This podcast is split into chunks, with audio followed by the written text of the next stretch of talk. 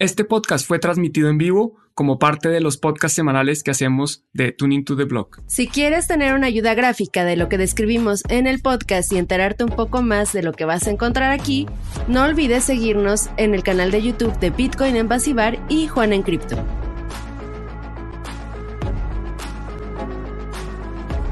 Hola Lore, hola a todos, ¿cómo van? ¿Cómo estás tú, Lore? Hola Juan, muy bien, ya recuperada por fin de la garganta. Me tardé casi una semana en estar bien. Eh, agradezco su comprensión porque el lunes pasado tuvimos que faltar a la transmisión de siempre, pero por esta razón, de plano no podía ni hablar. Le envié un audio a Juan, ¿sí o no, Juan? No solo me enviaste un audio, sino que grabamos. Logramos grabar, pero sí, yo soy testigo de, tu voz. Conversamos un par de veces y estabas bastante malita. Sí, pero ya estoy recuperada, lista para pegar el grito el día 15 de septiembre, tanto por el merch, qué va a pasar con el merch, mm. como por las festividades mexicanas. ¿Qué festividades hay en México? Eh, se celebra el día, el grito de la independencia de México.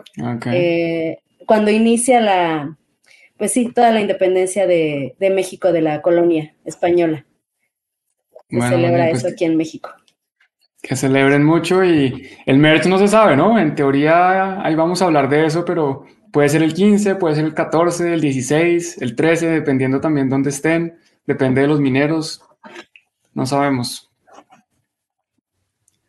Bueno, y ahí está Adri ya conectándose como siempre, fiel oyente aquí. Adri, y el primer tema de hoy, vamos a, a lo que dice la portada, lo que la mayoría de la gente yo creo que está ansiosa de, que ocurra. Saludos a, Raúl también por acá. No sé si se enojan si les hago una ilustración. No, para mí, para nada. Adelante. Cuando, cuando uno empieza a tener, digamos, miles de seguidores, ya le toca perder el pudor, la vergüenza, la pena, le toca perder todo porque seguramente decimos cosas que nos equivocamos, se burlarán de, de nuestras facciones del cuerpo, mejor dicho, la toca. yo no ni siquiera digo porque por todos lados me pueden molestar, entonces no, no hay ningún problema, antes con mucho gusto. Saludos, Víctor, también por acá. Bueno, entonces, ¿de qué es lo que está hablando Lore? Se viene el merge. Si uno se va a Google y pone Ethereum merge en algunos países, eh, ya está mostrando aquí que faltan más o menos dos días 7 horas 45 minutos. Lo más curioso de esto es que si uno lo actualiza, posiblemente sube el tiempo. Y una vez lo estaba viendo, decía 2 horas 22 horas, 22 minutos, ¿qué? Perdón, 2 días 22 horas y después pasó a 3 días. Ok, acá un dato curioso para los que nos están viendo desde México. Eh, desde México yo lo intenté hacer y no pude, pero por ahí encontré una página que si tú cambias la configuración de tu buscador de Google a páginas en inglés, eh, sí te permite verlo. Entonces, si quieren estar al tanto de eso, pues por lo menos igual y, de momento cambiar la configuración para poder hacerlo. Y si no, también está en otras páginas como está mostrando Juan. Juan, ¿en dónde estás viendo esto en este momento? Mira, esto está en blocknative.com eh, slash Ethereum Merge Countdown. Ya lo pongo aquí en la página para los, los interesados. Quedó en el chat ya compartido para los que quieren estar pendientes de este evento. Seguramente va a haber gente haciendo live streams y va a haber eh, bastantes cosas. Y aquí también aprovechamos a saludar a Hilde. Un abrazo, un saludo. Qué bueno que te has podido conectar aquí en vivo. Pues como Entonces, Lore, vamos a, hacer varias cosas. Eh, yo en lo personal en Bitcoin en Basibar estoy organizando una noche mexicana para compaginar tanto el merch de Ethereum como eh, las festividades mexicanas y vamos a tener micrófono abierto para que todo mundo que quiera hablar sobre lo que acontece en cuanto al merch pueda hacerlo. Eh, ya seas Bitcoiner maximalist, puedes ir y decir todo lo que va a estar mal con el merch. Ya seas Ethereum, puedes ir y decir, no, el, merch es lo máximo, nos va a llevar al siguiente nivel de escalabilidad, eh, va a ser un nuevo despertar para el DeFi y para todo lo que está en Ethereum. Entonces, eh, creo que se va a poner interesante esta, esta pequeña reunión que estoy organizando en Bitcoin en Basibar. La vamos a hacer el día 15 eh, de septiembre, o sea, el jueves. Entonces, si quieren ir, adelante, están invitados, no hay que registrarse ni nada. Ustedes llegan y si quieren utilizar el micrófono, nada más falta que me digan, Lore, yo quiero hablar. después de esta persona, yo quiero ir y decir lo que tengo que decir. Bueno, Lore, pues mucha suerte en el evento. Posiblemente sea post-merge, ¿no? De pronto ya lo hablan cuando ha sido el merge, o sea que algunos pueden estar llorando, otros celebrando, otros quejándose, ah, yo quería que saliera mal, eh, otros queriendo que saliera bien. Vamos a ver, vamos a ver qué pasa. Eh, personalmente no, no, me interesa tanto, no les deseo, todo lo contrario, quiero que salga bien, porque además creo que es bueno para, para todos eh, que salga bien. y espero que sí, y creo que sí, creo que va a salir bien, no, no veo por qué no. Pero, pero bueno, eso es lo que creo yo, porque hay personas que, creen algo distinto, ¿no? Aquí está un artículo que encontramos en Decrypt que dice, bueno, la fusión de Ethereum está a la vuelta de la esquina. ¿Qué podría salir mal? Y a parecer hay expertos que dicen que, que pueden salir mal varias cosas. ¿Tú qué crees que puede salir mal? ¿Crees que algo puede salir mal, Lore? Creo que sí. Creo que muchas cosas pueden salir mal porque eh, todo el desarrollo que existe en Ethereum es muy amplio, o sea, y lo sabemos, y es por esta razón que Ethereum ha tomado tanta relevancia durante estos últimos años, porque hay un montón de, de dApps construidas sobre Ethereum, hay un montón de DeFi construidos sobre Ethereum, hay un montón de NFTs sobre Ethereum, de stablecoins. Entonces, todas estas pequeñas eh, cosas que acabo de mencionar juegan un papel muy importante en cuestión económica en eh, cripto en general y también sobre usabilidad, sobre todos los assets que se encuentran sobre esta red. Y recordemos que cuando suceda este merge, eh, tenemos varias posibilidades de lo que puede suceder. Y entre estas está un hard fork, del cual hablamos ya en episodios pasados de Tunito de Block. Tenemos un episodio solo audio especial sobre los forks, para los que no tengan mucha idea de lo que estoy hablando, que es un fork, es un tenedor acaso. Entonces, eh, pues si ustedes todavía no saben muy bien qué es esto del fork, pueden ir a Tunito de Block en Spotify y en todas las redes de streaming de audio eh, para escuchar este episodio. Y pues sí, Juan, yo creo que tenemos muchísimos factores que podrían salir mal. Yo en lo personal deseo que salga bien, como mencionas, Juan. Creo que es importante porque em, de esto depende la economía de muchas personas también. De acuerdo, Lori. Bueno, aquí estoy buscando el episodio de Tunito de Blog. Voy a compartirlo aquí un segundo en la pantalla. Y bueno, aquí está este, el posible segundo hard fork de Ethereum. En este episodio explicamos qué son los hard forks, los distintos tipos de fork, no solo los hard fork, y por qué es que parece que va a ocurrir uno. Es lo más probable y yo creería que yo le asigno una probabilidad bastante alta que ocurra. O sea, yo creo que es un hecho que va a ocurrir ese fork. Y aquí, mira, aquí nos pregunta, eh, estaba viendo Víctor, nos pregunta Víctor, ¿qué problemas podrían tener los NFTs eh, que podrían ser bifurcados con el merge? Entonces te voy a explicar rápidamente, porque ya lo hemos hecho. ¿Qué pasa con el merge?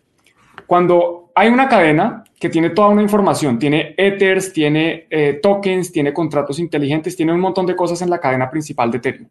Esta cadena va a migrar a otra cadena que se va a llamar Proof of Stake, o más bien se va a juntar. El merge es que se junta con otra cadena que eh, ahora el algoritmo de consenso va a ser Proof of Stake. Esa cadena comparte toda la historia de la cadena original.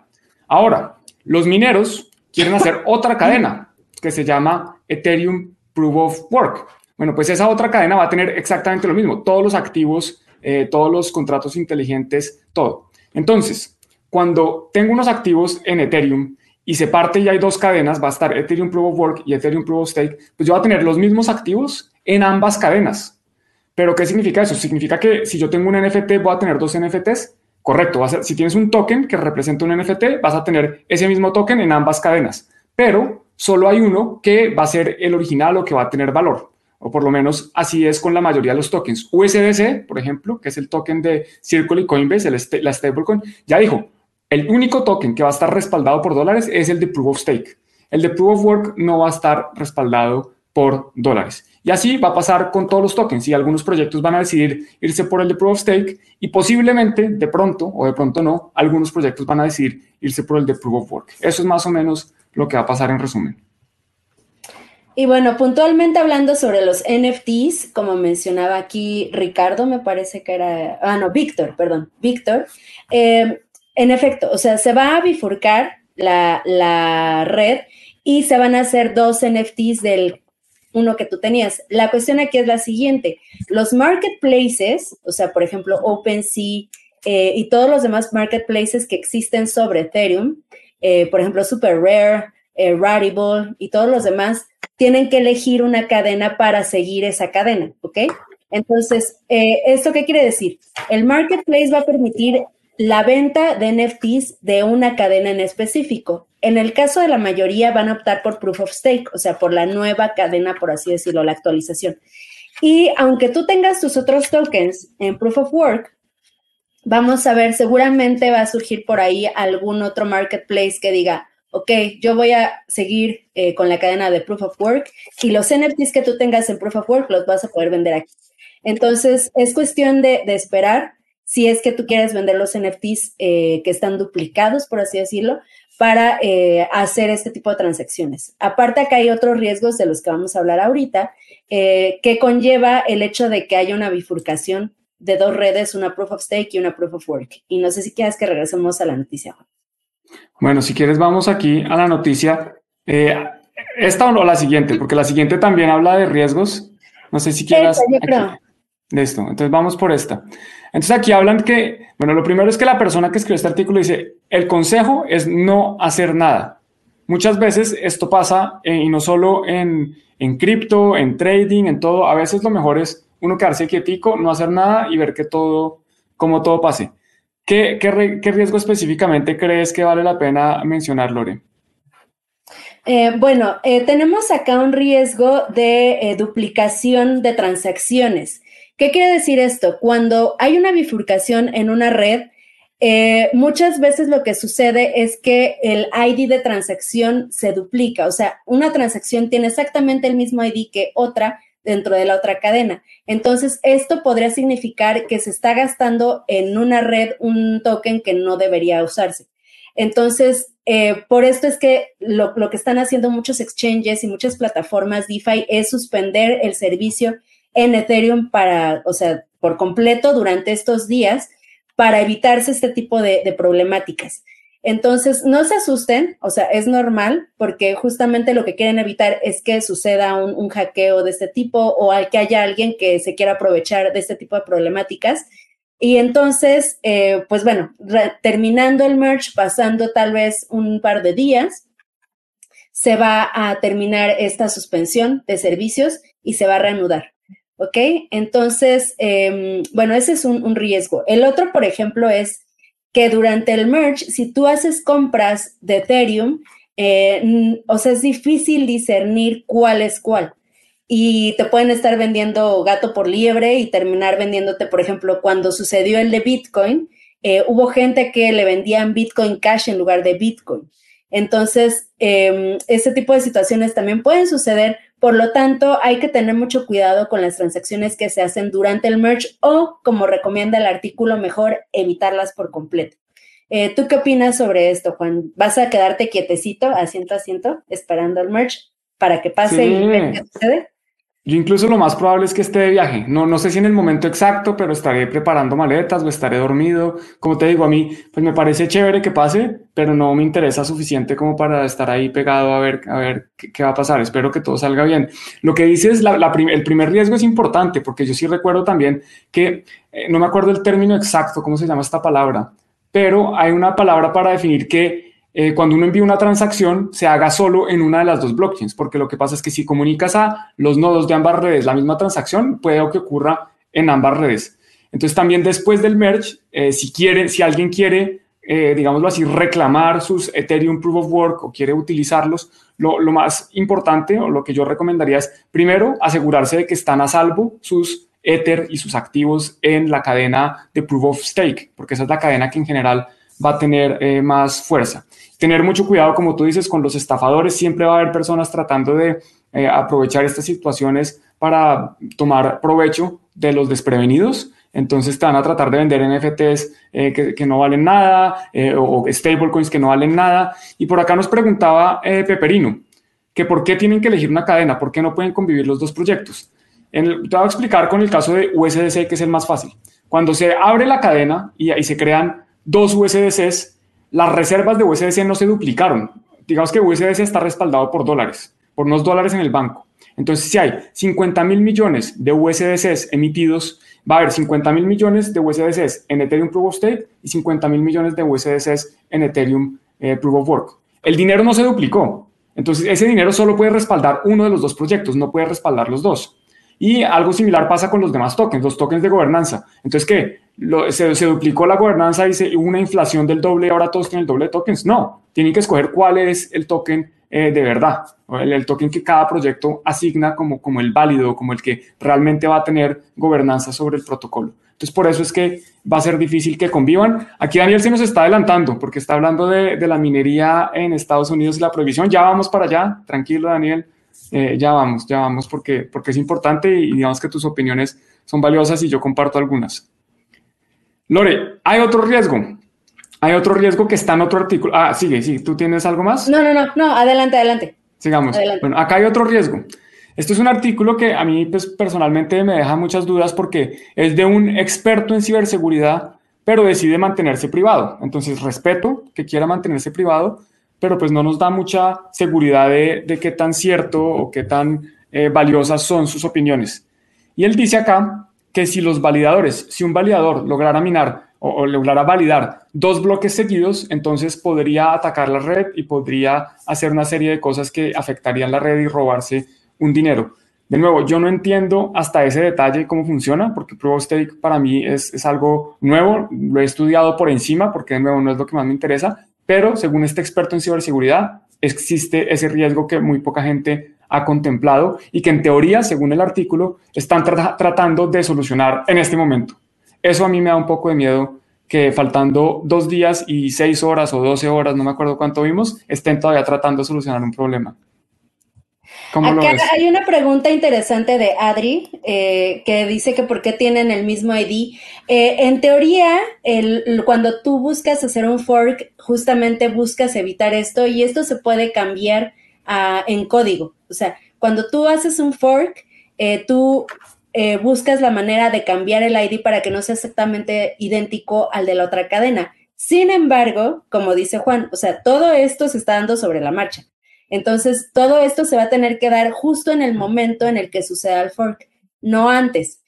Y por tanto, eh, pues puede suceder, o sea, puede suceder. Todo lo que estamos hablando es hipótesis, ¿no? O sea, no estamos asegurando que va a pasar, pero podría suceder. Entonces, por eso mismo hay que tener cuidado con, con este tipo de, situaciones.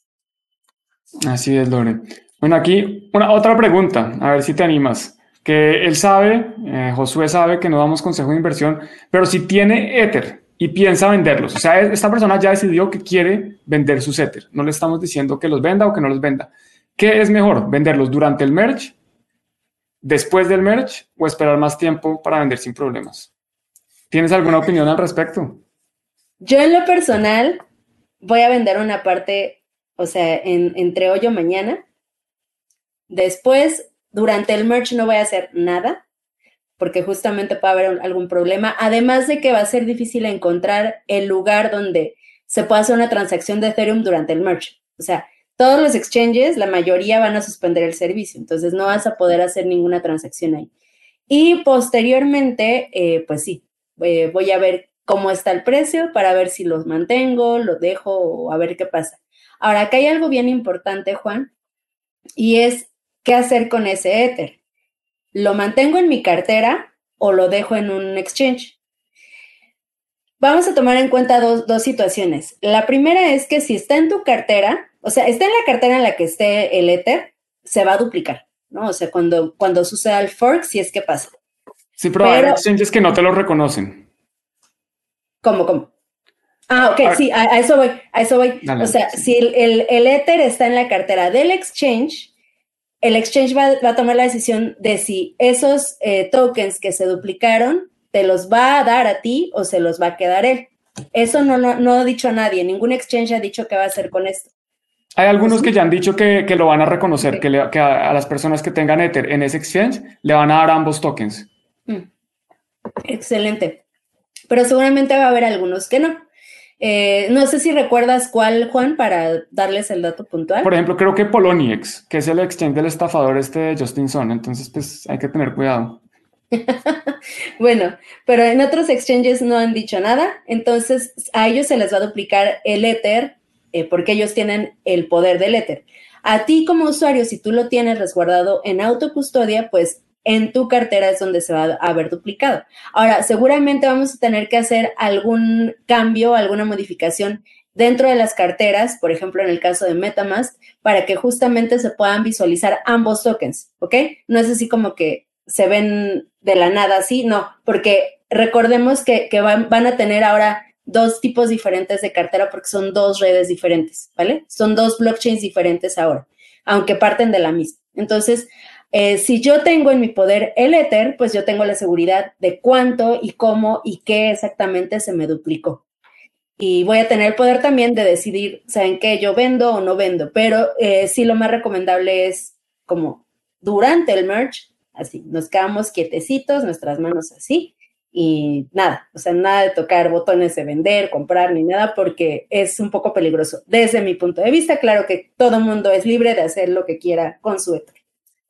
Comparto 100% lo que acabas de decir. Yo creo que durante el merge es estúpido hacer algo porque es que no sabemos qué pueda pasar. Entonces, mira aquí, Recterium. Eh, y, para vender, pues a ver, yo personalmente lo he dicho y lo vuelvo y lo repito. Yo creo que esto es uno de estos eventos que son buy the rumor, sell the news. Yo creo que se ha venido calentando, la gente ha venido comprando Ether en anticipación al merge y que cuando llegue el merge y se dan cuenta que, no cambian nada, que las transacciones siguen siendo costosas, que los bloques se siguen generando a la misma velocidad, que Ethereum funciona exactamente igual que antes desde el punto de vista del usuario, que sí, los validadores funcionan distinto, pues ya se acabó. ¿Y ahora, ahora cuál es el hype? Ahora les toca esperar en un año que van a lanzar los charts y después en otro año se van a inventar otro, otro esquema de mercadeo, pero al final les va a tocar seguir esperando. Entonces yo no creo que... Eh, esto sea, pero esto no es recomendación de inversión. Yo creo que es mejor eh, vender ahora, pero pues puede que esté totalmente equivocado. Puede que después del MERS se dispare y llegue a la luna y supere a Bitcoin y haya el flippening y el doble flippening y el triple halving con flippening. Entonces, eso puede pasar. Y todo el mundo se te va a ir a la yugular, Juan. Y a mí también. Bueno, bueno. mira aquí Francisco, si pido Ether prestado desde el merge, antes del merge, luego el merge debo pagar los Ether más airdrop en Binance sé que los debo pagar. Ah, bueno, esa es una pregunta interesante. Supongo que habrá distintos lugares donde pasen distintas cosas. Por ejemplo, si tú pides Ether prestado en un protocolo de finanzas descentralizadas, vamos a decir uno eh, aleatorio, Compound. Entonces tú pides Ether prestado. Después tú debes ese Ether y cuando haya un split, cuando se, se parta la cadena, cuando haya ese fork, tú debes el Ether en ambas cadenas. Lo que pasa es que si no lo pagas en la cadena, en una cadena, pues no pasa nada, pues pierdes lo que dejaste ahí como colateral. En un exchange ya dependerá de las políticas de cada exchange. Y antes de hacer cualquier cosa, yo les recomiendo que, revisen muy bien cuáles son las políticas de su exchange. Si les van a dar su Ether eh, de Proof of Work o no se los van a dar, eh, porque tampoco es seguro que vaya a haber un, fork. Puede que los mineros al final digan, no sabe que esto es muy difícil, nosotros no sabemos hacer esto, mejor, mejor paramos y, renunciamos y nos ponemos a minar Ethereum Classic. No se sabe, todo, todo está como en un, en veremos, estamos ahí en un limbo Sí. Creo, que incluso estaba leyendo que los mineros de los mineros de los que se van a quedar y que van a hacer el fork approve of work, ellos tienen que cambiar el código para quitar una cosa que se llama la bomba de dificultad. En Ethereum básicamente cada vez se pone más difícil minar para que después de un tiempo se vuelva prácticamente imposible y se demoren mucho los bloques y así los desarrolladores controlan la red. Esa es la verdad. Pueden llamarlo como quieran. Pero entonces, ¿qué pasa? Si los mineros no cambian el código, va a llegar un punto en que no van a poder minar más. Porque, porque la bomba de dificultad se vuelve tan difícil minar que se van a demorar eh, eh, inicialmente, pasan de segundos a minutos, a horas, a días en poder minar un bloque. Entonces, pues no, no sé, es, es, que está, estamos viviendo realmente algo que yo creo que es único en la historia y no sé si se vuelva a repetir algo similar. Acá hay otro, otro dato interesante, Juan. Bueno, una pregunta. Eh, ¿Conocen si habrá bifurcación de algún otro token dentro de la red de Ethereum? En, o sea, en teoría todos se van a bifurcar. O sea, si hay bifurcación, todos los tokens que estén sobre Ethereum se van a bifurcar. Todos. Todos los NFTs, todos los tokens, todos los stablecoins, todos los contratos, todo. Entonces, todo se va a bifurcar, ¿vale? Eh, ahora, acá lo que mencionaba, va a depender de cada uno de los, em, por ejemplo, de, las plataformas DeFi, si deciden quedarse con uno o con otro, eh, cuál te van a ser válido y cuál no, ¿vale? De eso va a depender realmente. Y hay que estar al pendiente, si tú estás utilizando alguna plataforma DeFi, eh, hay que estar al pendiente sobre sus comunicados, eh, con cuál se van a quedar, este, qué van a hacer, qué va a pasar, para que entonces eh, estés como con más tranquilidad sobre lo que tú estás haciendo en DeFi. Sí, en DeFi hay, que tener también tema, una cosa, y es que, por ejemplo, si yo tengo un pool en Uniswap y en ese pool yo tengo Ether y USDC, vamos a hablar de esos dos tokens que ya hemos hablado. Si yo tengo esos dos tokens dentro de un pool, esos dos tokens van a seguir tanto en Proof of Work como en Proof of Stake. Pero los mineros ya dijeron que ese, token, ese Ether que está ahí en esa piscina, pues va a perder todo el valor. Porque si yo tengo un pool donde hay 50% de un activo y 50% del otro, y uno de esos activos vale cero, pues el otro por matemáticas también va a valer cero. Entonces, si lo, lo, que está haciendo muchas, muchas personas, lo que están haciendo es cogiendo los Ether que tienen dentro de proyectos DeFi, sacándolos del proyecto DeFi para tener el Ether directamente ellos mismos y así es que reciben el airdrop o el, fork, el token resultante de Ethereum Proof of Work.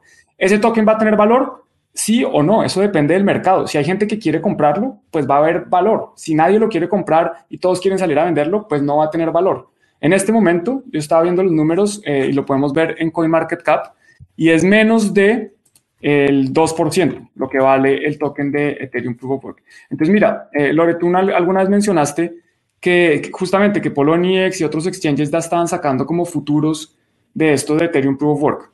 Entonces, si uno se va a CoinMarketCap, les voy a mostrar mi pantalla en un segundo que está como lento. Mientras tanto, saludamos aquí a Gloria. Saludos desde Ibagué. Entonces, miren, aquí en, uno se va a CoinMarketCap. ¿Crap? Ahora, hay, hay uno que se llama CoinMarket. ¿No lo has visto? Ahorita lo, te lo, pongo. Eh, y uno pone acá Ethereum y se pone el, proof of work o algo así. A ver, mira, acá está. Proof of work.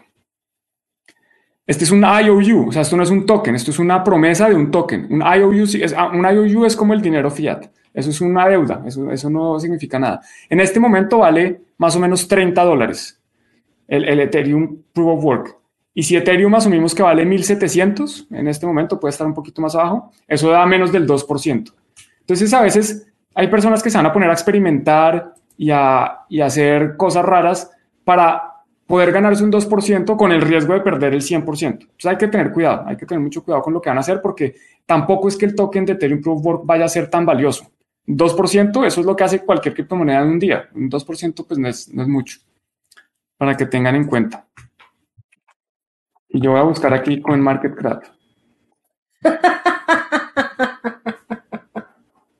Un poco creer, no lo has visto. No.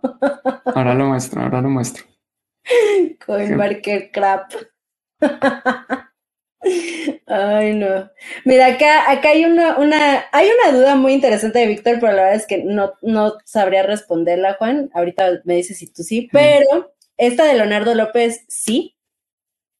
Eh, Ledger, en teoría, eh, si recuerdas, Ledger tiene la capacidad de que tú descargues dentro de tu dispositivo la configuración de cada una de las carteras de las criptomonedas que tú quieras guardar, ¿no? Entonces, eh, seguramente en estos días o posterior al merge, lo más seguro, es que haya una actualización de tu cartera de Ethereum para que se pase a la cadena seguramente de Proof of Stake, ¿ok? O sea, el Ether que tú tienes. Pero probablemente, no, o sea, no estoy segura de que suceda esto, Así como hay cartera para Bitcoin y Bitcoin Cash, va a haber para Bitcoin y, digo, para Ethereum Proof of Stake y Ethereum Proof of Work. Entonces, seguramente cuando se descargue esta cartera nueva, ¿no? Del fork, eh, van a aparecer entonces los tokens repetidos dentro de tu misma cartera de Ledger. ¿Vale? En teoría, eso es lo que debería pasar. Perfecto. Mira, te muestro aquí para que me crean que existe. Acá está la famosa página CoinMarketCrap. Muy disidente esta página. Bueno, obviamente esto es creado por uno de estos maxis tóxicos que nos caen tan bien. Que todo, solo Bitcoin es la verdadera. Todos los demás son. Son crap. Sí. Y con, la, con respecto a la, a la pregunta de Víctor, ya el, el, merge ya se hizo en las redes de testnet. Entonces, Robsten o Rinkeby y, y son, son redes de testnet, son redes donde se hacen pruebas para eh, la red de Ethereum. Entonces, en esas, en esas redes ya se hizo el merge. Ahí ya el que tenía tokens, etcétera, ahí todavía lo sigue teniendo, simplemente que ahora se valida con eh, Proof of Stake. No, no cambia en nada. Bueno, buenas preguntas, muy interesantes. Vamos a seguir aquí con un poquito más de, de lo de Ethereum y, y el merge. Porque hay otro riesgo. Y este riesgo es un poco más tangible desde mi punto de vista y es que el 64% del Ether estaqueado en este momento está controlado por cinco entidades. Vamos a ver cuáles son esas cinco entidades. Obviamente está Lido, eh, Coinbase, Kraken, Binance y StakeUS controlan el 64%. Ah, no, bueno, sí, sí, sí, está bien de, de estas, de, esta, de, los tokens validando. Y hay otro problema, y es que hay gente que dice, ah, no, pero eh, cuando en, en, Proof of Work, cuando los mineros, cuando hay concentración de los pools, la gente dice, no, pero es que los mineros se pueden salir espichando un botón, presionan un botón y se cambian de pool a otro. Pero es que los validadores no se pueden salir, esos, esos Ether están bloqueados hasta no sabemos cuándo. Esos Ether no se pueden retirar todavía. Y obviamente después viene el nuevo esquema de marketing que se van a poder retirar, que es el máximo evento de toda la historia, de todas las blockchains, de toda la humanidad, de todas las galaxias. Pero por ahora no se pueden. Entonces esa concentración existe hoy. Y si llegara a haber, no es que, no es que vaya a pasar, eh, un gobierno que dice, oiga, ustedes no pueden validar X tipo de transacciones o estas direcciones las bloquean o lo que sea, pues estas son personas, son, son entidades identificables que sus directivos pues van a decidir no irse a la cárcel por por proteger a alguien que no conocen o a alguien que ni siquiera, pues una dirección que no saben de dónde viene. Entonces, ese es otro riesgo eh, importante a tener en cuenta que viene con Proof of Stake y que prácticamente ya es inevitable porque, porque ya, ya es el merge y esta es, la, la este es el porcentaje hoy. Solo puede aumentar, creo yo, no, difícilmente va a disminuir ese porcentaje. ¿Qué acabamos de compartir ahí, Lore? Les acabo de compartir hace unos días, bueno, no días, ya tiene como semanas, el 24 de agosto, hice un hilo justamente después de un live de aquí de Tuning to the Blog, creo que un día después, eh, sobre las diferentes jurisdicciones en las que operan estos eh, servicios de staking.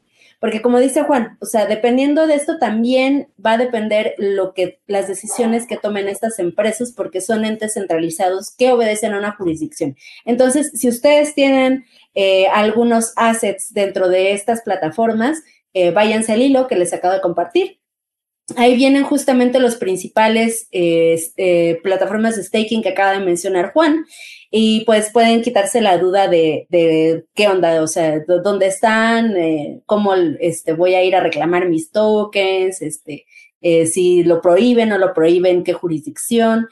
ahí pueden checar todo y también en cada uno de los de los tweets del hilo vienen los links de donde saqué la información para que ustedes mismos vayan y lo verifiquen, porque no, don't trust, verify, mejor ustedes mismos chequen exactamente la información. Fue un buen, fue un buen, muy buen hilo, Lore, fue una buena investigación, yo lo vi, yo lo estuve revisando. Y aquí quiero mostrarles rápidamente para, para movernos porque ya vamos media hora y solo vamos un tema. Eh, algunos preguntaban que en qué exchanges se puede conseguir ese Ethereum Proof of Work. Y aquí está una lista, en, esto es de CoinMarketCap, donde dice, bueno, Poloniex está separado en Gate.io, en Pemex, en MEXC, XT.com, Digifinex, CoinW y BitTrue. Eh, se están en este momento negociando esos futuros de ese token. O sea, ese token futuro se puede hoy en día comprar o vender acá. Eh, lo que pasa es que, bueno, no sabemos de nuevo, no es seguro que ese token eh, vaya a existir. Nos movemos, ah, bueno, aquí rápidamente algunos comentarios. Ni ha salido. Sigue, sí, ¿cuál quieres? El de, el de Marco ah. Martínez, que se mantiene posimista ante el merch. Muy bien, Marco, así hay que mantener una actitud posimista. Ahora sí, Juan, vas. Listo, no, pues que una recomendación acá que nos dice Daniel, que siempre hay que eh, promover la autocustodia en todos sus ámbitos, ¿de acuerdo? Para eso, ese es uno de los grandes poderes que nos traen las criptomonedas y por eso yo estoy haciendo también unos tutoriales. un tutorial sale este jueves, eh, ya hice el unboxing de esta billetera, se llama la Jade Wallet, tú también tienes una de estas. Ah. Por ahí está. Bonita la billetera. Bueno, ahí está para que ¿Tú has hecho tutorial de esa? No. y es que, ¿sabes qué? Siempre me pasa, Juan. O sea, esta me llegó, eh, no recuerdo dónde la obtuve. Creo que fue en un, evento de cripto, porque aparte eso es lo bonito de los eventos cripto, que por cierto, acabamos de grabar un eh, podcast solo audio sobre los diferentes eventos cripto. Entonces, si ustedes están así como, pues, ¿dónde hay eventos? ¿Qué onda? Eh, pueden escucharse este, este podcast que no sé, creo que va a salir en estos días, ¿no, Juan? ¿O ya salió? El de las billeteras ya salió. No, el de los eventos cripto. Sale el jueves. este jueves. Ok. Bueno, en, un, en uno de esos eventos me regalaron esta y yo dije, lo voy a probar para después hacer yo un tutorial. Pero, eh, pues cuando haces esto, generalmente la tienes que limpiar para volver otra vez a configurarla en el tutorial y todo. Y justo, justo, justo en esos días alguien me dijo, oye, ¿tienes este una cartera de Liquid Network? Y yo así de, no, porque en ese entonces todavía Ledger Wallet no metía Liquid Network. Entonces dije, bueno, ahora sí. Pero bueno, en ese entonces esta era la única que yo tenía donde tenía Liquid y dije, bueno, pues ni modo, la voy a usar. Y entonces ya después ya me dio flojera limpiarla y así, pues ya. Pero vaya, vean el, tutorial de Juan porque está muy padre esta cartera. La verdad es que me gustó porque aparte, seguro lo va a mostrar, pero tiene una camarita aquí para poder leer los códigos QR y tiene muchas cosas muy monas. Sí, yo los estoy haciendo por partes. Esa, esa la, la, parte de la cámara todavía no. Hoy grabé uno que es de Coin Control, pero ese saldrá supongo que la próxima semana y ya el del tutorial está grabado.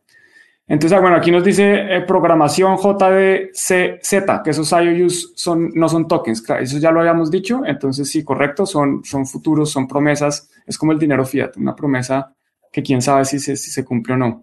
Mira, está, a ver, Paul nos dice que él es minero de Ethereum, que cuando pueda hace el cambio a la que le pague más. habrá que ver dónde le rinde más por hash rate, si es en Ethereum Classic o es en Ethereum Work, no lo sabemos, habrá que estar ahí pendientes los mineros para ir a conectarse y desconectarse. Lore, yo no conozco esta billetera. Fría eh, Keystone Cobalt Wallet. Tampoco. perdón. Bueno. Pero que, eh, Daniel, si puedes, por favor, ponernos tal vez el link de donde la adquiriste, porque siempre es bueno eh, aprender más y pues muchas veces nosotros aprendemos de ustedes y si nos dejas la información, te lo agradeceríamos para investigar más al respecto. Perfecto. Esa, es que el tema de las billeteras frías es que al ser dispositivos físicos, pues cuestan. Entonces ya uno se mete en, costo y cuando uno tiene ya tantas, yo por lo menos tengo varias billeteras frías, no estoy interesado en más, a menos que, sea muy distinta y tenga algo que, esté, que esté buscando. Pero bueno. Lore, movámonos, movámonos al siguiente tema que nos hemos demorado mucho. Estados Unidos prohibirá la minería de Bitcoin eso dice la Casa Blanca. La Casa Blanca la semana pasada, creo que fue alrededor del jueves, publicó un informe. Acá está el informe completo, son como 45 páginas. Yo tengo que confesar que no me lo he leído todo, lo leí muy por encima. Y habla sobre una posible prohibición de la minería de criptomonedas que consuman energía proveniente de fuentes no renovables. ¿Será que van a prohibir la minería de Bitcoin, Lore? Pues que le prohíban, no pueden detenerla. Ja. De acuerdo. lo mismo que pasó en China y lo mismo que pasó en, muchos otros países cuando se intentó eh, prohibir la minería de Bitcoin, es lo mismo que pasaría en el caso de Estados Unidos. Solamente aquí hay que puntualizar algo, Juan, y es que en sí este informe lo que menciona es que, o sea, no, no está como entre sus planes así puntuales prohibir la minería, solamente en caso extremo de que haya eh, alguna repercusión que ellos consideren muy grave en cuanto al cambio climático. Ahora, acá, como hace rato dijiste, Juan, había una persona, no recuerdo su nombre, que estaba compartiendo información muy buena sobre eh, minería y mencionaba, y también en el artículo se menciona que más del 68% de un estudio que se hizo en Estados Unidos, más del 68% de la energía que se utiliza para minar Bitcoin está basado en energía renovable.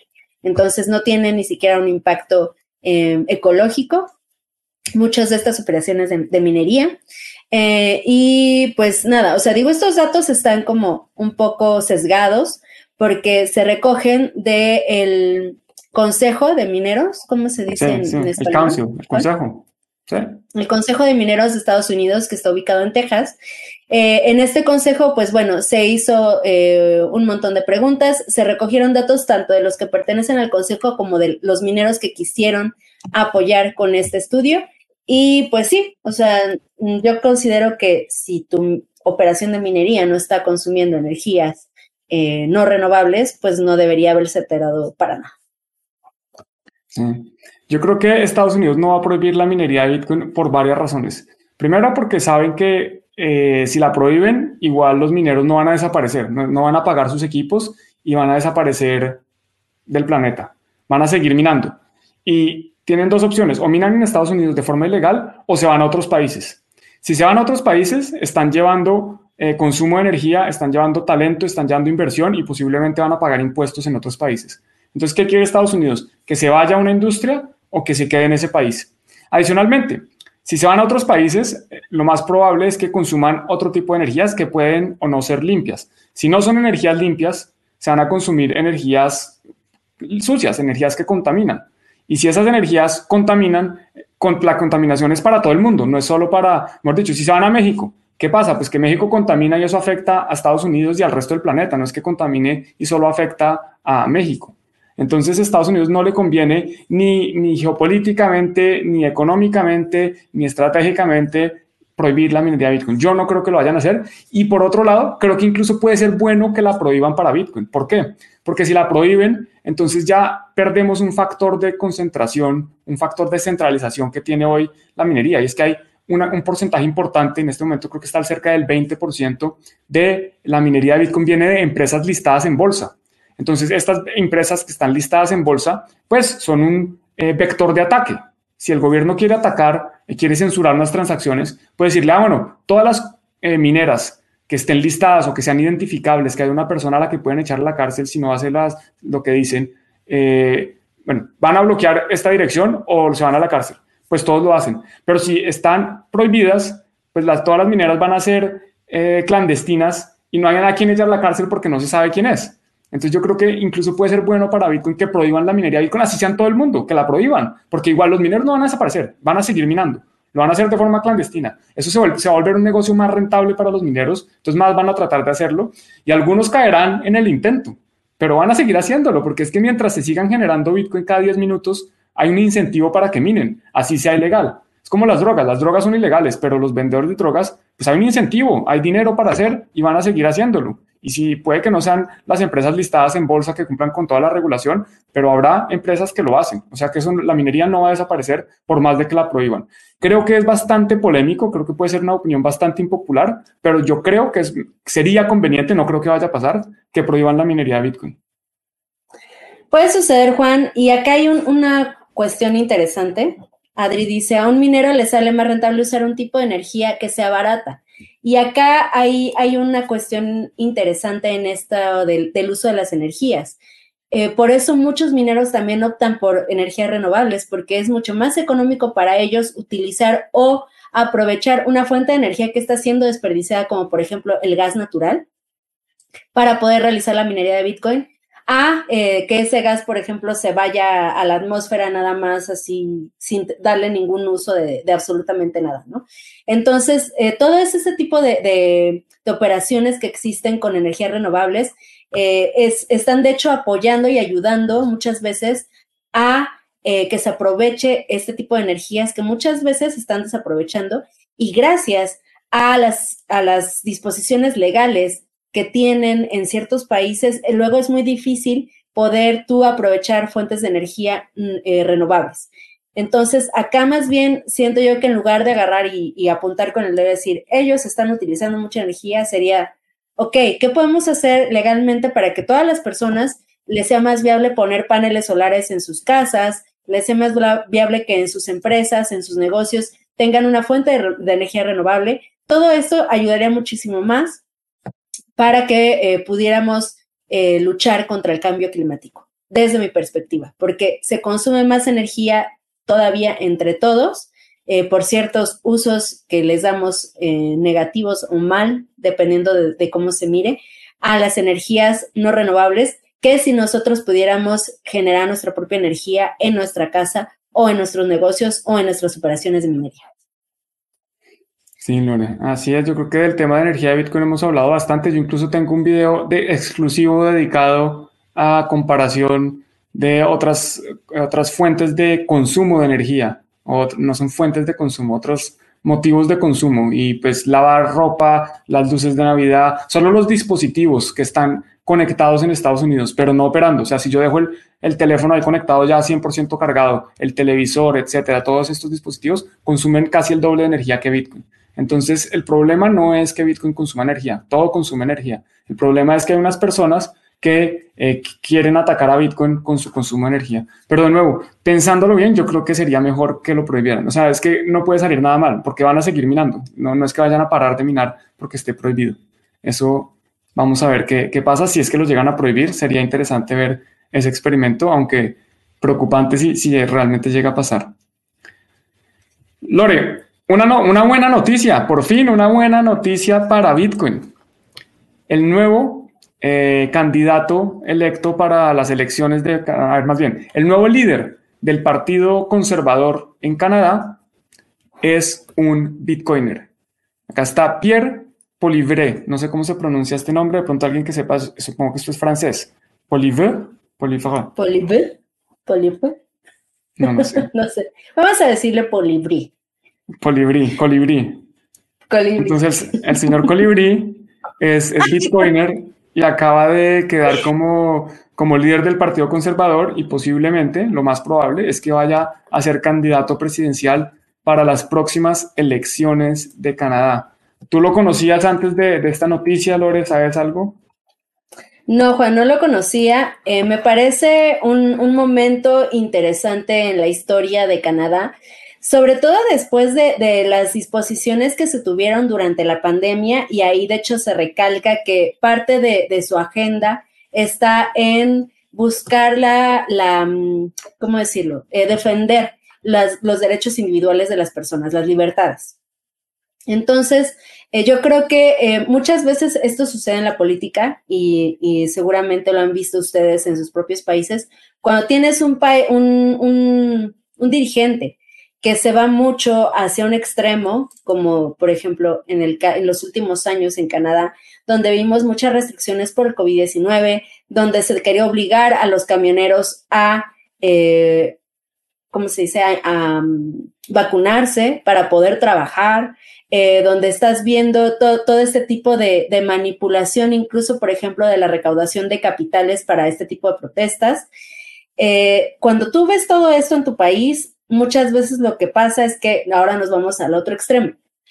Y, irónicamente, el partido que ahorita está a la cabeza en, Canadá es el Partido Liberal y este señor Colibrí pertenece al Partido Conservador, lo cual históricamente generalmente pasa al revés, ¿no? Pero bueno, eh, esta persona al parecer incluso estuvo apoyando todo este movimiento de protesta de los camioneros que estuvieron eh, bloqueando algunas carreteras importantes en Canadá para que los dejaran trabajar. Eh, ha estado reconociendo públicamente que utiliza criptomonedas. Entonces, si vemos que esta persona logra llegar al poder, logra llegar a, este puesto tan alto del gobierno en Canadá, yo creo que será algo positivo para, para las criptomonedas en general y probablemente para las libertades individuales de los canadienses. ¿Tú qué crees, Juan? Sí, yo, creo que yo lo seguía desde antes, yo ya lo había escuchado en un par de ocasiones. Lo que he escuchado de él me gusta, no conozco todas sus políticas, seguramente como en todo habrá cosas que no me gustan, pero les voy a poner aquí cinco, ni siquiera cinco segundos, diez segundos o no sé, cuatro, lo que sea, donde esta persona va a hablar un poco del dinero. Y este es un clip que él publicó a principios de este año. Vale la pena escucharlo, es en inglés, después eh, lo traduzco, pero va un segundo. Va. Money, of course, is merely a technology by which we transport value over time and space. And without it, our species would have to consume in the present everything that it produces. Bueno, aquí está diciendo que el dinero es una tecnología que nos permite preservar el valor en el tiempo y en el espacio y que sin el dinero los seres humanos tendríamos que consumir inmediatamente todo lo que producimos porque no podríamos almacenar ese valor en el tiempo y en el espacio. Voy a seguir porque es que tiene cosas buenísimas. Uh, most species do.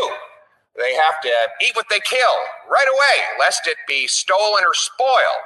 Uh, sure, squirrels can squirrel away a little bit. Uh, a good habit the government should learn from. But bueno, y aquí dice que la mayoría de las especies animales son así. Ellos van cazando y se van comiendo todo lo que cazan, porque pues no, no pueden guardar el resultado de la caza.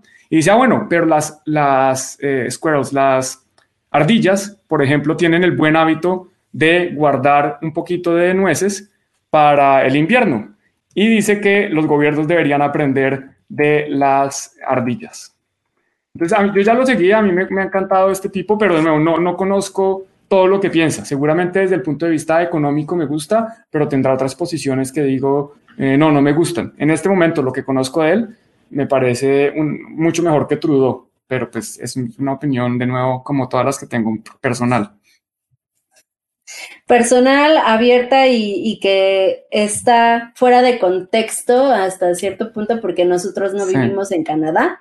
Entonces, si hay alguien que nos esté viendo desde Canadá, que nos dé su opinión también, porque sería bueno conocer el punto de vista de, una persona que está viviendo eh, de forma personal esta realidad en Canadá.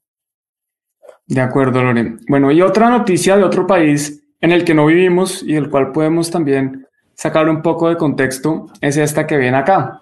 Esta noticia viene de Being Crypto y pues con la eh, lamentable muerte de la reina de Inglaterra, la sirviente más eh, longeva de este país, eh, creo que vio, no sé, como 17 primeros ministros, una cosa así impresionante. Esta señora vio la Segunda Guerra Mundial, vio toda la historia del mundo, la, la conoce esta señora, la conocía esta señora, que en paz descanse. Bueno, pues hay estafadores tratando de aprovechar la muerte eh, para beneficiarse. Cuéntanos un poco, Lore, de qué se trata esto y cómo podemos protegernos. Bueno, como siempre que hay alguna noticia eh, relevante o hasta irrelevante, como por ejemplo la dick pic de Vitalik Buterin, eh, siempre hay alguna persona que por ahí se les ocurre hacer algún token alusivo a este suceso, ¿no? En el caso de la muerte de la reina Elizabeth, eh, pues surgieron algunos tokens, como por ejemplo Queen Elizabeth Inu, Queen Dodge, eh, London Bridge is Down y eh, algunos otros tokens con nombres pues bastante ridículos. Y lo más gracioso, entre comillas, de esto es que hay mucha gente que mete dinero en esto, porque estos tokens que yo mencioné varios lograron tener una alza en el precio desde su surgimiento. Y es que mucha gente simplemente dice, ay, las criptomonedas, ¿no? Y las utilizan como un casino y simplemente dicen, pues a ver, le tiro, ¿no? A la suerte, ahí va, ¿no? A ver, este, y este porque me gusta su nombre, y este porque me da risa, y este porque no sé qué, nada más así porque sí, y juega con su dinero y hace que, suba el precio de, de tokens así de ridículos como este. Entonces, no, no se dejen llevar, esa es recomendación em, personal y también seguramente Juan la comparte, por este tipo de tokens porque generalmente son esquemas pump and dump, es decir, eh, se infla el precio de la criptomoneda del token y posteriormente eh, alguna persona que ya hizo un preminado, ya hizo alguna, o sea, tiene una gran cantidad de este token, lo vende, lo bota y se acabó la fiesta. Y pues tú, que te metiste no nada más porque te dio risa, que se llamaba Queen Dodge, eh, pues ya, perdiste dinero. Y, hay que darle la importancia que merece el dinero. O sea, el, dinero en lo personal no considero que sea como para jugar al casino. Creo que es importante tomar decisiones informadas y eh, no nada más a la suerte. Y acá, mira. es que acá en México, no sé si sabes quién es Chabelo. No, Chabelo. Chabelo es eh, un personaje muy famoso aquí en México que tenía un programa para niños en los años, híjole, creo que desde los ochentas. Si por ahí hay alguien fan de Chabelo, me sabrá decir las fechas exactas donde empezó eh, eh, su programa de Chabelo. Y tenía un programa que duró años, Juan, pero años en, la televisión mexicana. Y este señor, o sea, ya está bien viejito, está bien grande y siempre decimos que estaba la, disputa entre si iba a vivir más Chabelo o la reina Elizabeth. Y bueno, al parecer Chabelo ganó. Chabelo. y entonces por eso dice que buenos fundamentales para Chabelo Coin. No sé si exista, ah. existirá, Juan, Chabelo Coin. no, no tengo ni la menor idea, ni siquiera sabía que existía Chabelo. Bueno, ahí lo, ahí lo ves luego. Sí, pero a mí, como dice Adri, a mí el dinero me cuesta mucho generarlo. tengo que poner mucho trabajo para cada dólar o euro o peso o bitcoin que me, que me gano y, no está ahí para rifarlo en, en shitcoins, en monedas con cara de perro y gato y jirafa y elefante y todo eso. Y, la reina tampoco me interesa. Es más, estoy cambiando todo mi dinero que tiene caras de reinas y reyes y príncipes y cosas por dinero de verdad. Cada mes trato de deshacerme de todo el dinero, así sean monedas o papelitos con caras, todo, todo va para SATS. Eso quiere decir que no vas a querer de los nuevos billetes que van a emitir con la cara del, nuevo rey, Carlos. Ay, Lore, eso es una tragedia que me tiene pensando, pobrecitos en Inglaterra. Primero, hoy publicaron el dato del crecimiento del PIB, cero. Esperaban 0.1, no, cero en los últimos tres meses y les va a tocar cambiar no solo todos los billetes, todas las monedas, sino todas las entradas a todos los parques, todo lo que tiene la cara de la reina y tiene una E de Elizabeth en Inglaterra, todo lo tienen que cambiar ahora por, por el nuevo rey. Eso les va, eso les, va a tocar imprimir más dinero. un costo, un costo altísimo. Sí, y es una bobada, pues a ver, no es una bobada, una tradición, pero para mí es relevante pues un gasto del que se libraron durante muchos años, gracias a la longevidad de la reina, pero, pero ahora les va a tocar y en una, en un momento, pues, no, no muy bueno para poder hacer ese gasto. Híjole, no sé. Bueno, es que son tradiciones, pero probablemente no sería el mejor momento ahorita, ¿no? Podrían decir, bueno, lo aplazamos un poquito. No, muy difícil porque es que el rey ya es rey, es que ya les toca, pues ¿no? Bueno, aquí aprovechamos saludos a Pedro que se nos conecta desde Venezuela. Aquí también está, bueno, ya nos había hablado de Chabelo Coin, Crypto Urbex. Eh, y por acá nos está saludando también Auki Moritz. Saludos a todos los que se van conectando desde cualquier lugar. Y la siguiente noticia, yo creo que a algunos les gusta. Eh, yo voy a dar dos opiniones que de pronto no gustan tanto. MicroStrategy considera comprar más Bitcoin la empresa presentó un prospecto ante la SEC para vender hasta 500 millones de dólares en acciones de clase A eh, para comprar más Bitcoin. ¿Qué piensas de esta noticia, Lore? Ay, no sé, Juan. La verdad estoy igual como... No, sé si tomarlo bien. Es que, ¿sabes, cuál es el problema aquí? Eh, MicroStrategy no depende solo de Michael Saylor. O sea, MicroStrategy eh, depende de, una junta de personas, de directivos que toman decisiones. Entonces, si en dado momento ellos deciden que se tiene que vender sí o sí el Bitcoin que están comprando, o sea, por la cantidad tan grande de Bitcoin que tienen, lo van a tener que hacer. Entonces, no sé si es algo bueno que una institución que depende de tantas personas tenga tanto Bitcoin. O sea, es bueno entre comillas porque le da un piso a Bitcoin porque seguramente si toman esta decisión va a ser a largo plazo, ¿no? O sea, no, lo van a pensar en vender mañana, o quién sabe, ¿no? O sea, si mañana se va a los 100 mil, que no creo que pase ya, hasta dentro de un Pasado mañana, pasado mañana. mañana ya estamos tarde para mañana. Entonces, bueno, eh, si sucede esto, tal vez si digan, ¿saben qué? Vendan, ¿no? Ahora, y, Michael Saylor sea muy bitcoiner, maximalist, tenga sus ojos láser y lo que quieras, pues va a tener que decir, pues sí, ¿no? O sea, ni modo, porque esta decisión no es mía, depende de muchos. Sí, a ver, yo, digo lo que pienso de esto. Yo creo que esos 500 millones de dólares son... Hay personas que dicen, no, eso es bueno porque son 500 millones de dólares que van a comprar Bitcoin, que de otra forma no podrían comprarlo. Pero yo creo que no, yo creo que esos 500 millones de dólares, si invierten en MicroStrategy, saben que es para comprar Bitcoin y es demanda que de otra forma igual llegaría a Bitcoin. O sea, el que quiere comprar Bitcoin hoy encuentra la forma de hacerlo. Puede ser a través de acciones de MicroStrategy o con descuento incluso en el fondo de Grayscale o directamente en un exchange puede comprar Bitcoin. Hoy en día hay o futuros de Bitcoin o, ETFs de futuros de Bitcoin. Mejor dicho, hoy, hoy en día hay infinidad de productos. Entonces, yo creo que esos 500 millones de dólares que podrían llegar a comprar Bitcoin, si eventualmente llegan, igual irían a comprar Bitcoin. No es que, no es que de otra forma no habrían llegado.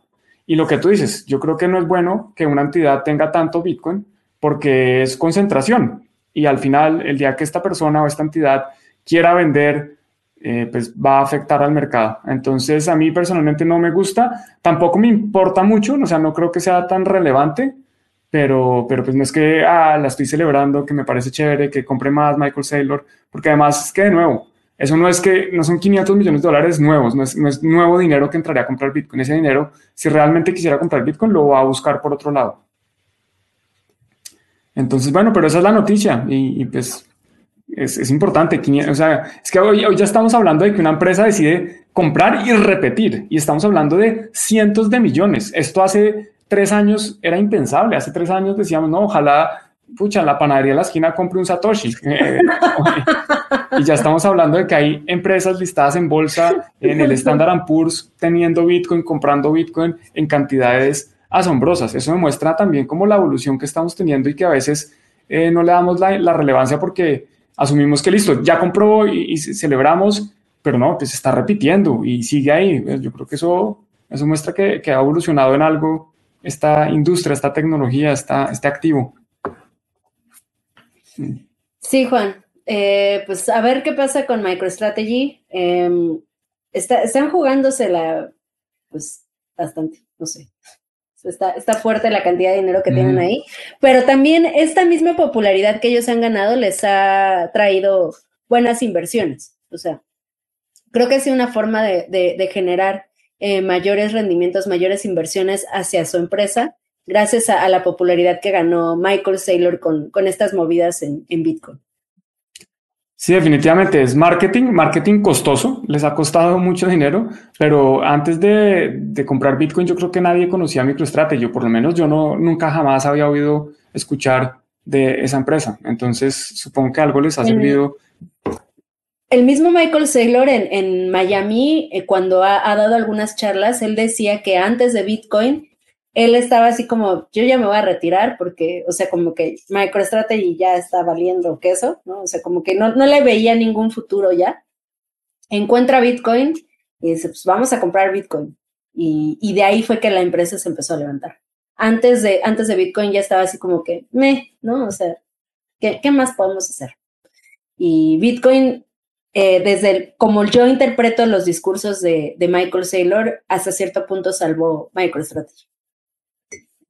Bueno, y hay que recordar que Michael Saylor renunció a la presidencia y ahora es chairman, chairman of the board, o sea, es el presidente de la junta directiva, o sea, él manda al presidente, al, al CEO, lo puede remover cuando quiera, pero ya no tiene ese rol. Y lo que él decidió es, mire, señor, usted presidente, empleado mío, porque él es el que al final el que controla eso, eh, empleado mío, va a dedicarse a vender esta empresa estos productos de software y de inteligencia de mercado, etcétera, que es lo que él hace. Y él como chairman se va a dedicar a su estrategia de adquisición de Bitcoin. Entonces, pues él tiene claro que eso es lo que le motiva, eso es lo que le interesa y eso es lo que lo mueve ahora. Ya no lo mueve vender sus software as a service o, lo que sea que, vendía MicroStrategy, porque de nuevo, yo no la conocía antes de, de Bitcoin. Bueno, Lore, y la última noticia, el tema favorito que está en boca de todo el mundo, que cada vez parece que es más grave, la inflación. Esta noticia viene de Criptonoticias, inflación no vista en décadas. Eh, afecta a Colombia, Argentina, México y otros 200 países en el mundo. Eso no lo dice la noticia, pero prácticamente todos los países en el mundo están viéndose afectados por la inflación. Eh, mañana hay datos de inflación en Alemania, inflación en Estados Unidos. Hablemos de México de México, la economía, la quinta economía más grande a nivel mundial, la economía más grande de Latinoamérica. Inflación que no vivía hace 22 años. Lore, ¿qué nos puedes contar de la inflación en México? ¿La estás viviendo tú? Eh, sí, Juan, los precios en cuanto a energía eléctrica, por ejemplo, se aumentaron de una forma terrible. Yo lo veo más eh, ahora con, el negocio, con Bitcoin en Basibar.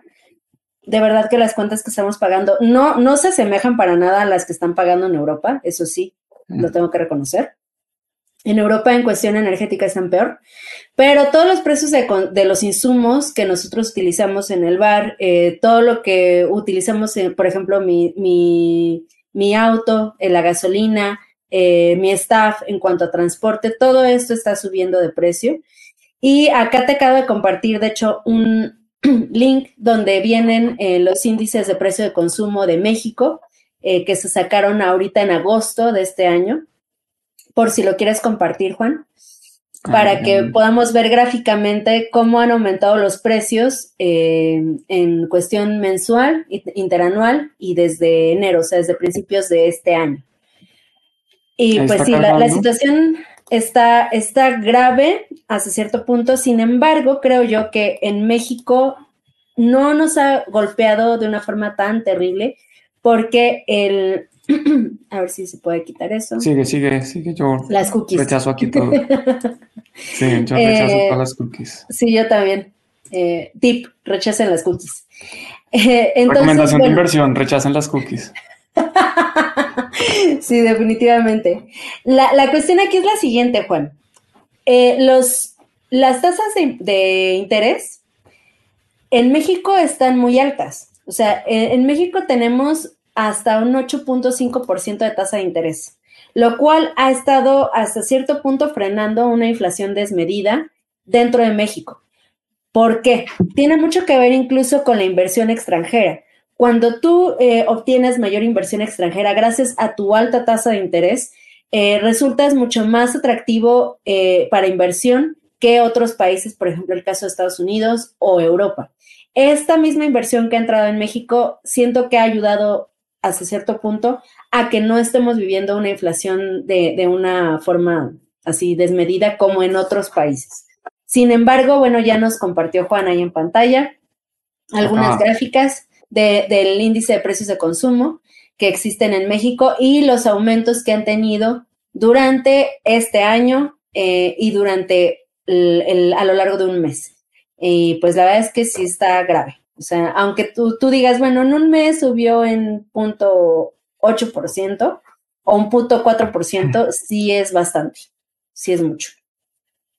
Claro, eso es altísimo. Yo desafortunadamente no estoy en Colombia para, para poder contarles la, la, versión, pero aquí pues nos dice el DANE, que es el Departamento de, Estadísticas, el, ah, bueno, acá está, Departamento de Administración Nacional de Estadística, en Colombia ya es del doble dígito. Estamos hablando que las cosas han subido más de un 10%. Y de nuevo, este es el IPC, que esto es un índice bastante tramposo. Es un índice que, que se ajusta, que tiene, eh, que, no, que no refleja realmente el costo de vida. Si miramos la inflación de alimentos, la inflación de energía, la inflación en vivienda, es mucho más alta que el 10%. Entonces el costo de vida realmente está subiendo más de lo que es el IPC eh, porque el IPC tiene en cuenta productos que no consumimos con bastante frecuencia, como un televisor, por ejemplo, y no tiene en cuenta también eh, temas deflacionarios como que la tecnología mejora, eh, como que yo puedo comprar cosas que, que, duran más o que son más grandes, o etcétera. Entonces, realmente esto es, preocupante, esto es algo que venimos advirtiendo desde hace tiempo. Y por acá alguien decía que si Bitcoin era protección contra la inflación. y pues digamos que el meme recientemente es, oiga, mire, yo sabía que venía inflación alta y compré Bitcoin y oro y ninguno de los dos ha subido. Bitcoin, por lo contrario, ha bajado eh, bastante. Pero lo que yo entiendo y lo que, digamos que desde mi punto de vista, Bitcoin es protección para la inflación o contra la inflación, pero en el largo plazo, no en un momento específico. Si uno coge cualquier momento específico, el tiempo siempre va a encontrar momentos en que Bitcoin cae. Pero si uno cogiera otros periodos, también puede encontrar momentos en que Bitcoin sube un por 10, un por 100. Entonces no es justo compararlo en momentos específicos. Uno tendría que comparar en el largo plazo. Y lo que vimos durante la impresión de dinero, durante después del COVID, es que Bitcoin efectivamente subió mucho más que la inflación. O sea, que la inflación, refiriéndome a la cantidad de nuevo dinero, que esa es una definición de inflación más eh, cercana a los economistas austriacos. Entonces, si uno mira más bien desde el COVID hasta ahora, ¿Cuánto han subido los precios y cuánto ha subido Bitcoin? Y Bitcoin ha subido. Desde el COVID, sí. Lo que pasa es que obviamente subió muy rápido eh, en un momento y después cayó. Pero uno tiene que coger un espacio pues, más representativo. Uno no puede basarse en lo que le conviene comparar. Obviamente, si yo cojo todos los máximos históricos de Bitcoin y, un año después, pues va a ser una tragedia. Pero si cojo todos los mínimos históricos de un año después, pues va a ser grandioso. Entonces cojamos un periodo de tiempo más largo y miremos si se ha servido. Y yo creo que sí. Lo que pasa es que, pues sí, en este momento ha caído, pero no creo que sea, no creo que eso haga que, que ya deje de ser eh, depósito de valor, eh, protección contra la inflación. Entonces, como mi opinión al respecto. Muy bien, Juan. Pues sí, eh, hay que estar checando de manera regular estos índices. O sea, yo sé que es como tedioso, ¿no? A veces así de, tengo que meterme a buscar, ¿no? Cuánto... Pero creo que es importante porque de esta forma también podemos ir planeando nuestra forma de consumo, eh, qué, tipo de, compras vamos a hacer, por ejemplo, durante el mes y, otro tipo de, cosas que podemos, está en nuestras manos hacer. Es difícil, Juan, porque estamos ante una situación que está fuera de nuestro control hasta cierto punto. Eh, como personas, como ciudadanos, no podemos decidir qué va a suceder o las políticas monetarias que se van a implementar. Sin embargo, pues bueno, dentro de lo que cabe podemos tomar algunas previsiones y actuar eh, dentro de lo que nosotros podemos hacer. Perfecto, Lore. Pues me quedo con eso. Yo creo que es difícil, hay que estar pendientes. Mañana, por ejemplo, sale el dato del IPC en Estados Unidos. Se espera una disminución en la inflación, pero core parece que va a seguir subiendo. Hay que estar pendiente al dato de mañana porque de eso y de otras cosas dependerá la decisión del el Banco Central o de la Reserva Federal de Jerome Powell la próxima semana de subir tasas o no y en qué porcentaje. Entonces son datos importantes porque eso al final afecta a todo el mercado y como si estamos invertidos ya sea en criptomonedas, en acciones, en vivienda, en cualquier cosa, pues eso nos va a afectar, como dije, hasta las tasas, las tasas de los créditos, todo el que tenga deuda, pues esto lo puede afectar. Entonces, bueno, nos quedamos con eso. Muchas gracias por acompañarnos acá. Lore, qué bueno que haya vuelto tu voz. Eh, nos despedimos, ¿cierto? Que, que den like. Eh. sí, like, eh, campanita, síganos en redes sociales, Lore Bitcoin, Juan en Cripto, Tuning to the Block. Estén al pendiente del estreno del audio de Tune Block en las plataformas de streaming de podcast. ¿Qué más, Juan? y nos vemos prontamente. Claro que sí. Un abrazo. Nos vemos el próximo lunes. Que no hagan muchas transacciones con el merch. Chao. Bye.